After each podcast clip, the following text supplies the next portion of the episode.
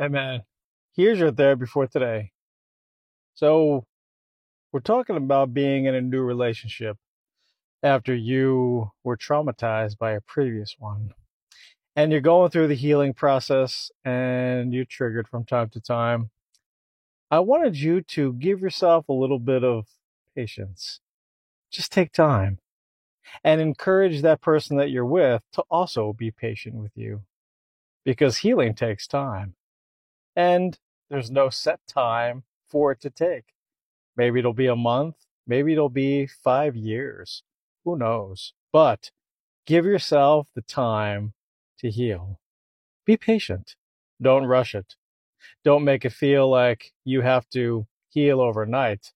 And if that person is putting pressure on you to just forget those things that happened, then they're not the right one for you. So, anyway, hope it helps. Patience. I'll see you soon. Short Cast Club